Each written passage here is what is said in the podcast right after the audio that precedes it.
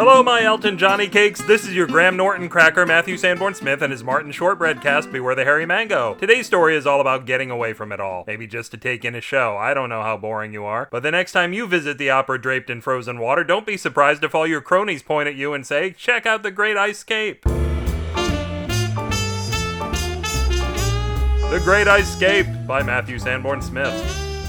It was the governor's good luck that we had an early freeze that year. His plan to build a prison made out of ice so as to save the taxpayers money on building materials went off without a hitch, just in time for his reelection. Life was good for everyone that winter, except for the prisoners whose skin kept sticking to their cells. The governor had been such a smooth talker, we didn't even think to ask what would happen in the spring. We found out. Everyone escaped. Mass hysteria. Crime rate soared. The prisoners spring cleaned the town out of all its valuables. Well, we couldn't very well let this go on until the following winter, but our seasonal alternatives to an ice prison weren't promising. The spring's apple blossom prison smelled nice at least, a lot nicer than the summer's armpit sweat prison. Autumn's pumpkin pie prison attracted a couple prisoners back, but just the ones who didn't have anyone with whom to spend Thanksgiving because they had killed their whole families. They soon asked for both a turkey prison and a mashed potato prison. It wasn't until the first snowfall came that we realized we had let it go into the following winter, and by that time the fugitives had stolen all of our ice cutting equipment. We knew that without even looking because one morning Sadie Olson got up early to go out of town and visit her mom in the hospital and discovered she couldn't because the entire town was surrounded by walls of ice. The former prisoners had imprisoned us. No one was happy about that except for Sadie Olson's mom, who swore she was going to pull her own plug if she had to hear Sadie go on about how vegetables were murder one more time and try to push her faux carrots made out of pork chops on the old woman. The more panicky among us accepted our fates immediately and Googled how to make a shiv. In case you're wondering, the absolute best way is to start off with a nice sharp knife, which you'll probably find in a kitchen drawer, and then do nothing else to it. We also started filling all of our pillowcases with soda cans as they made ideal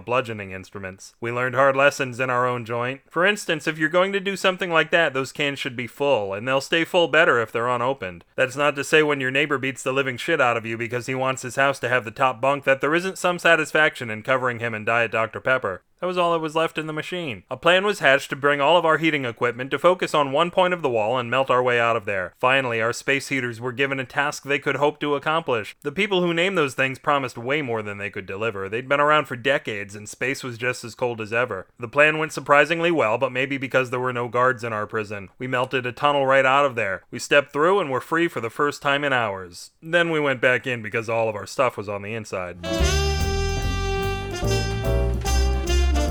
If this story sandwiched your ice cream, you can lick it and other sticky fingers at the web address of the cold cold mess bewarethehairymango.com. There's no mail. Send me something. Bolt unwittingly in the comments for this post or wee wee wee mail me and we'll go all the way home to Matthew at bewarethehairymango.com and relieve our aching bladders at bewarethehairymango at gmail.com. Whenever we're coming down with something so vile we begin coming up with something, the SF and SF signal stands for Sputum Flingers, which is also the name of our newest club, although it should probably have the word anonymous attached to the end because we just can't get enough coughing all over one another and anyone unlucky enough to cross our paths. Our paths are really slippery by now. We were hacking before we had computers. Twitter me quitting being a Twitter quitter at twitter.com slash upwithgravity, and after you canceled your account and everything. Tumble dry from your favorite laundry room and explore bewarethehairymango.tumblr.com, which in seven cases out of ten is more interesting than watching your clothes spin round and round. Or tumble wet if you want. I like to think of myself as open-minded. If trying to figure out how to give me more money is keeping you awake at night, yawn no further. Everyone agrees that Beware the Elitist Mango is the perfect sleeping pill for even the most alert third shift air traffic controllers. You can have peace of mind for only $4 a month by touching the Get the Mango button on the phone homepage. How I envy you. How I covet your footy pajamas. All I have are the footy part, which most mean people tell me are just socks, right after most mean people tell me to put on some clothes. This podcast drips drippingly from a dripper droop by Droopy Dog onto a tarp draped herp derpily over 12 twerps. Why do I do this to myself? Twerking like cool jerks, wearing jerkins, and eating gherkins in a jury rigged jalopy while germinating a plan to have a more innovative, automated, creative, commons attribution, non commercial share like 4.0 international license.